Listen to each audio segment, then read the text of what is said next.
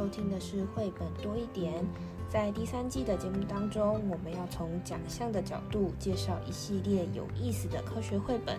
详细的绘本资讯会放在文字区，有需要的朋友可以多加利用哦。那我们就开始吧。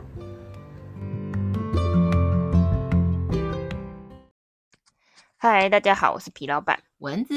在我们第三季的这个 SBNF 的奖项呢的最后两个两个小单元是稍微跟前面比较不一样的。那在这一集呢，我们介绍的这一本书，它是二零一四年得奖的作品。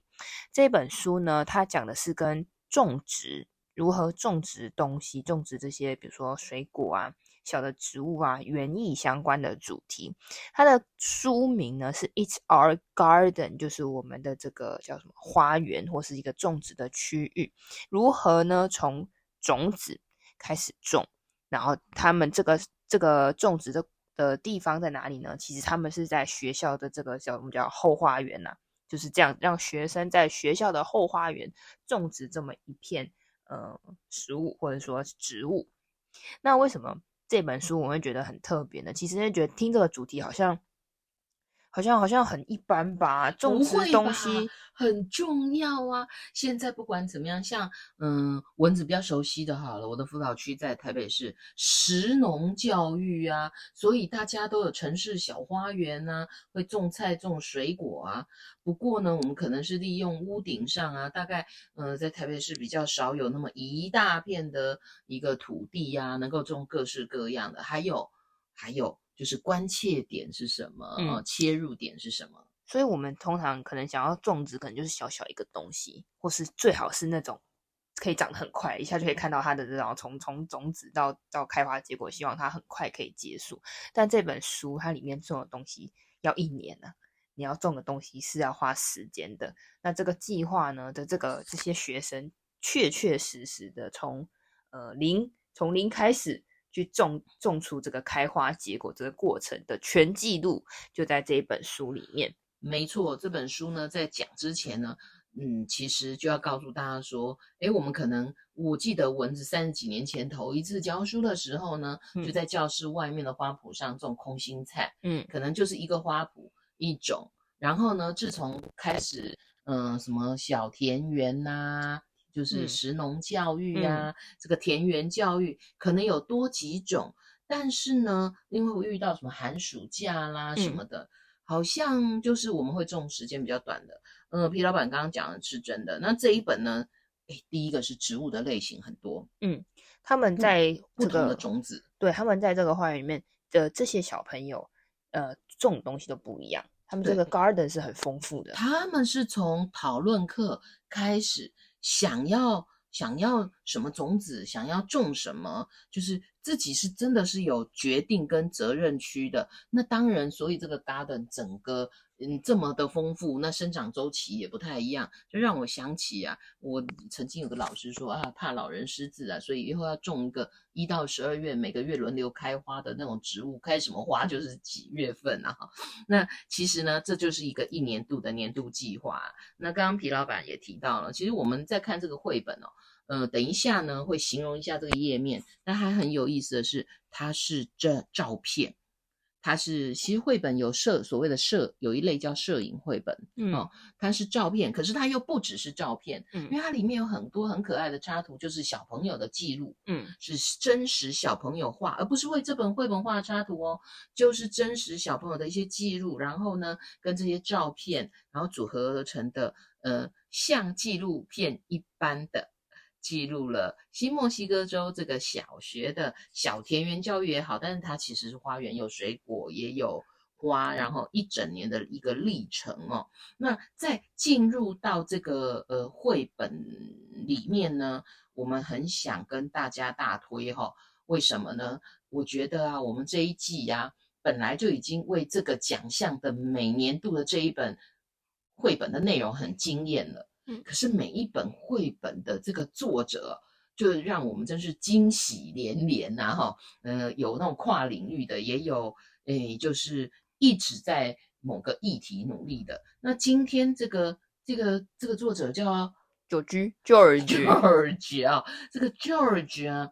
他就是一名摄影师哦。那先告诉大家，他都是用摄影师的绘本创作，超过百本，嗯，会有这么多本哦。也不一定说是它是什么量产啦，我们得来认识一下这个 George 哦。嗯，首先我们很遗憾的是，他是二零二一年一月一号过世，也就是其实离我们不是太久远之前。然后呢，九十一岁，嗯，所以他的作品哦，真的是。非常有一百多本书，其实文子有细数哦，哈，他呢大概如果你上他的官呃，就是他的网站呐、啊，一排有四本哦，总共有二十七排，这样大家数一数就知道了哈。二十五排的话就是超过百本了。那么呢，嗯，他本身呢，其实为什么会喜欢摄影，是因为他的爸爸就是摄，就是就是爱好摄影哈。然后呢，呃，其实他自己也很喜欢阅读。然后看到一些字体之美，呃，所以呢，不管是设计啦、画画啦、照相啦、绘图，都是他很喜欢的哦。那么，嗯、呃，他呢回到纽约的时候，他就找到了工作，是以设计师的角度哦。后来他还是广告公司的总监。嗯，那么为什么为什么他会变成摄影师，还做了这么上百本的绘本呢？因为他结婚生了小孩。他觉得他那个可以成为一个自由工作者，然后他也很想要拍那个心目中的呃这些主题，特别是特别是其实他为芝麻街，我不知道现在的听众知不知道芝麻街，在我们的年代啊，芝麻街那几只大鸟啊，那个卡通是风靡全世界啊，美国也是哦，所以他其实呢对呃他的朋友，他的生活圈，然后他这个儿童读物的朋友就说我们可。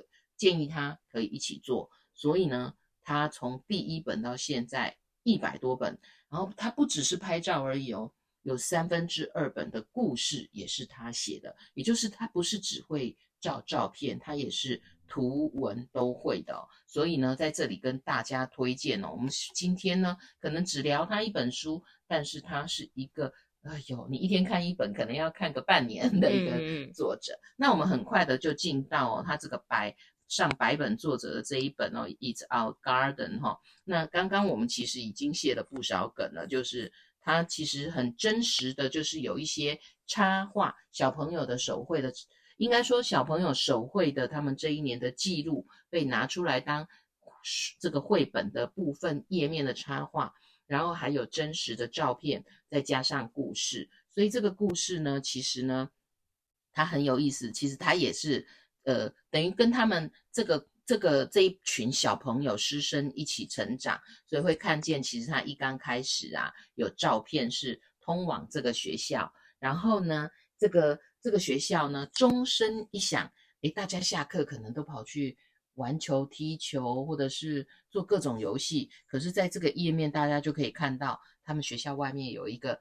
很多元有趣的花园，然后故事就开始了。这个开始呢，就看到了几位主要的角色哦，就是这里面相关的一些老师大人们哈、然后背景是小朋友画的插图哦，我觉得他会把摄影跟插图融合得很巧妙。然后呢，像纪录片一样，小朋友就在讨论说：那我要种什么？然后呢，应该怎么种？那他们有决定权，有决定权的时候，接着就是那种在哪里？这个是不是要也是有一个地皮的一个概念呢？嗯、就是适合种在哪里？因为不同的种子，不同的生长哦，就是它那个所需要的土壤啊，也也略有不同。而且其实这些很有趣哦，他们其中有一页哦，就是有好几个小朋友的手。拿出不同的种子，就是他们决定。那我很欣赏这一页是这些手的肤色不一样，然后呢，呃，有的可能是深一点的颜色，然后有的是胖一点的手。我很喜欢这样多元的一个呈现哦。然后呢，他们不同的种子，诶，有的种子会怕冷吧？嗯，所以他们在过程当中，因为每一个人要照顾的。成长的东西不一样，可能有需要温室啊，或者是有的人的肥料需要的东西不一样啊。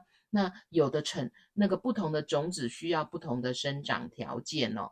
那我觉得呢，很有趣的嗯，是老师们呢，在过程当中也记录老师们陪他们一起去探讨哦，这个种植小花园好像就是这样种，可是它跟水土保持也是很有关系的哦，所以这还有啊，需要需不需要一些太阳能？我们不能什么东西，我们说替代能源哦，用太阳能。这中间呢，虽然看似是一个种植的任务，就像皮老板一开始一讲的，这中间有好多的是人文的关怀，还有科学哦，还有永续的概念呢。那大家自己可以慢慢去细看哦，因为其实照片，我觉得摄影绘本哦，对于科学绘本来讲，有的时候是好的，因为它呈现的。是真实哈，部分真实。那这个过程当中，我跟皮老板在聊的时候，也觉得有一个点很特别，就是我们不是种绿豆就只看绿豆，种这个番茄就只看番茄，好吧？你说这本书有花有水果，不只是看它们成长，还看到些什么呀？他们会有一些昆虫来，对，会来一些意外的好朋友，也被记录进去了。这是一个大生态环境的一个概念哦，所以呢，这些不请自来的好朋友，在绘本里面呐、啊，也用也用照片，还有用一些插画被记录。更有意思的是，其实啊，小朋友在记录他们自己的这些种子长大的历程当中，有各种的图文，他们记录的过程也都被拍下来喽。然后啊，我最我最最最感兴趣的就是他们在控油，诶，他们在做一个好像可以烤东西的这个烤披萨吗？好像是哦，控油的那种感觉，就是像我们烤地瓜不是要堆一个东西吗？嗯。然后呢，诶，他们在做什么呢？当然啦，其实小田园计划啦、食农计划啦，这个中间我们学习科学很重要，我们了解那个呃，感受到生命的成长也很重要。可是，诶，我们前两集有说啊，食物链啊，嗯嗯吃掉它们也是一种自然增强哦，很很重要的一环哦。所以他们呢，不只是吃啦，他们其实呢是有一个成果展的哦。他们堆肥呀、啊，让让他们自己种的东西长大之后呢，诶，他们有分享，分享过程当中啊，哦，我刚开始啊就想说，哇，他们种植物还给植物听音乐呢。其实呢。他们就是很愉快的跟这些植物一起分享，然后最后当然烹饪料理，我真的看到他们自己亲手堆的那个控油的油在烤披萨，没错，那个窑在烤披萨，窑烤披萨，哇，讲到这里我都饿了呢。那这真的是整个记录一整年，嗯、呃，周期，还有这个成长，从种子一直到生态链当中被食用。后面故事还是可以继续看，因为它就开始呈现了所谓的采收，哎，采收，然后什么季节什么东西红了，采收，什么东西因为季节可能开始就长得没那么好了，所以呢，嗯，这些都是大家可以看的哦，它呃大自然的力量哦，然后对于孩子在跟着这些种子成长过程当中。是生命教育，也是科学教育，是校园的花园，其实也就是学学生的一个大教室哦。因为我其实觉得这种计划，只要其实如果老师不嫌麻烦的话，他就是很适合在学校操作，因为每天都会上学嘛，所以你只要下课时间有空就可以去看，就像比如说外面种的花圃。大家就观察很方便嘛，除非是就是遇到那种寒暑假，可能就比较困难。但是他在这个书里面其实有讲到一件事情，就是这些小朋友放假的时候，他们会回来学校来看他们自己种的东西。这件事情就是。他很 care 他种的这个小小东西，那就是动机。我们每次都说，哎呦，小孩都没有学习动机，其实不然哦。你给他一个责任感、使命感哦，他的动机为了照顾好好他，他可能会去查资料，嗯，然后他可能会尝试去做一些对他他的这个种子怎么长得好的各种实验。因为我们在课本里面呢、啊，其实会讲的就是说，哎。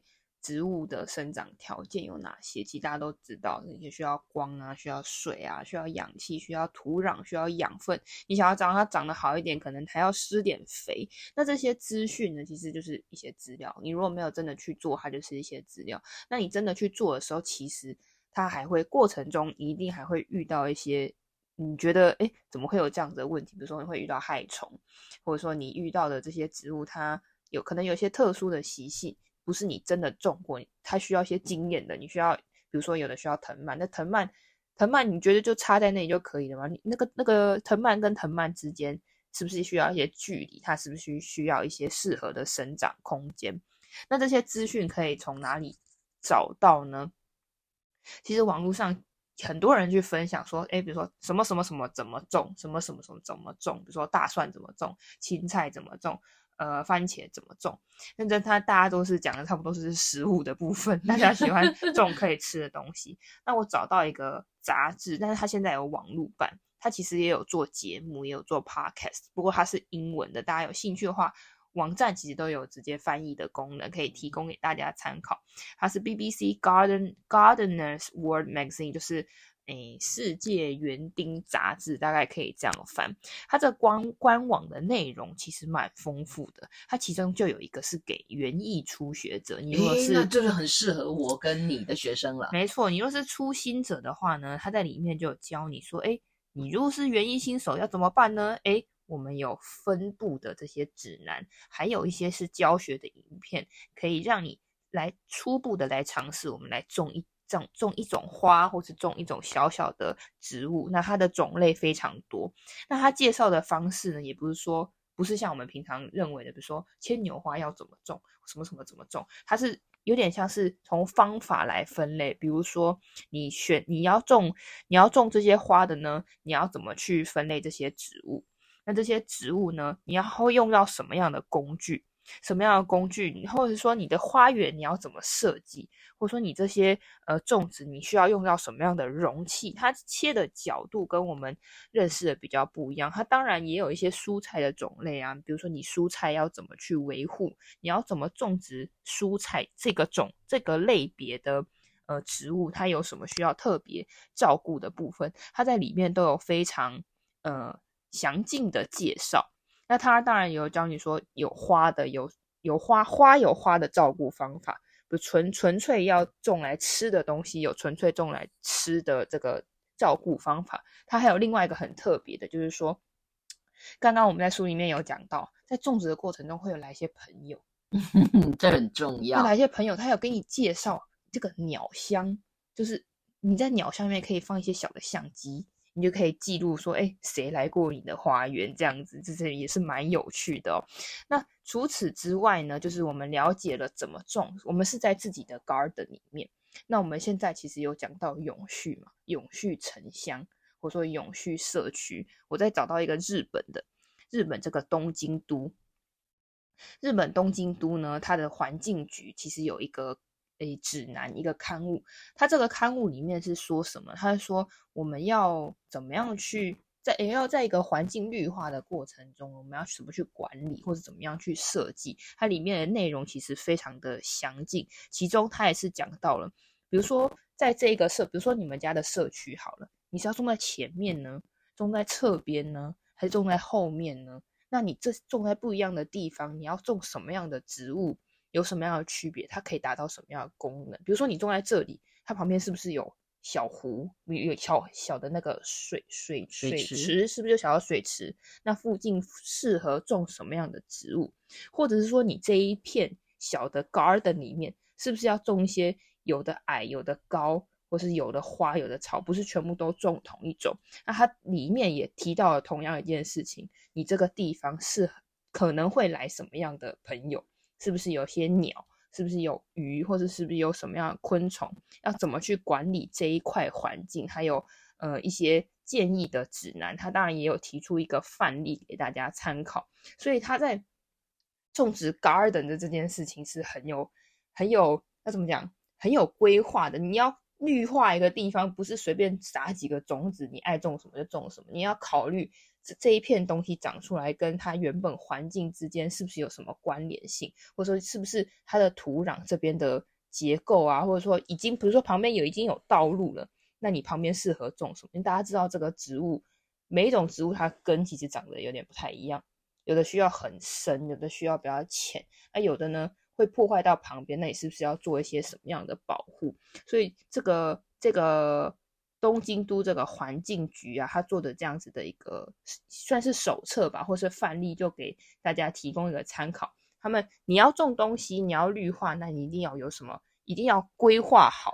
我觉得就是要有规划，因为那个规划呢，不只是说哦，之后我们是种可以吃的，那个跟整个生态一起考量，大小生态都需要。嗯，所以说从种植一个东西，从小的来说，就是我们了解一个植物它生长需要什么条件，这是最最浅的一层。那再来就是这个东西种出来，它跟呃动物之间可能有什么关联性，这是可能是第二层。那第三层我们可以讲到说，它这个这片东这一片 garden 如果绿化起来。跟人类，或是跟旁边的建筑，或跟旁边的生态有什么样的关联性？这又是更大的一个可以可以想、可以思考、可以规划跟讨论的事情。所以，虽然说这本书它就是一个比较简单的，看起来像是记录一个小学生后花园这个照片式的一个绘本，但是其实它你仔细去了解，它有很多事情是我们确实在现在的社会，大家要。就是做什么环境绿化，或是这些永续、呃再再生的这些概念是有类似的。那最后呢，我们一样也有几个问题要留给大家。第一个是在这个故事中，他们种植的过程有哪些步骤？其实我们今天有略过非常多的步骤，对，不过大家要细细去看。应应该可能你如果没有真心，没不是真心，没有真正种过东西，可能就觉得是你浇一盆土，然后种子丢进去浇花浇水，它就会开花。其实它有很多嗯、细节的部分需要大家去注意，你才能够成功的种出东西。那么第二个问题是，这些他们种植物的过程中呢，他们还遇到哪些小动物？那这些小动物跟这个花园有什么样的关联？其实它在这本绘本里面有提到哦。那第三个呢，也是请你设计一个小的花园。如果今天是你要种一个小花园，你会选择什么样的植物？那你选的这个植物呢，它有没有什么？需要特别照顾的方式，那它的生长的周期是什么样的？比如说，它大概多久会发芽？大概它是不是需要很久时间的光照？还是它多久会开花？啊，开花之后它是是会结果的吗？还是不会啊？它的果实是可以吃的吗？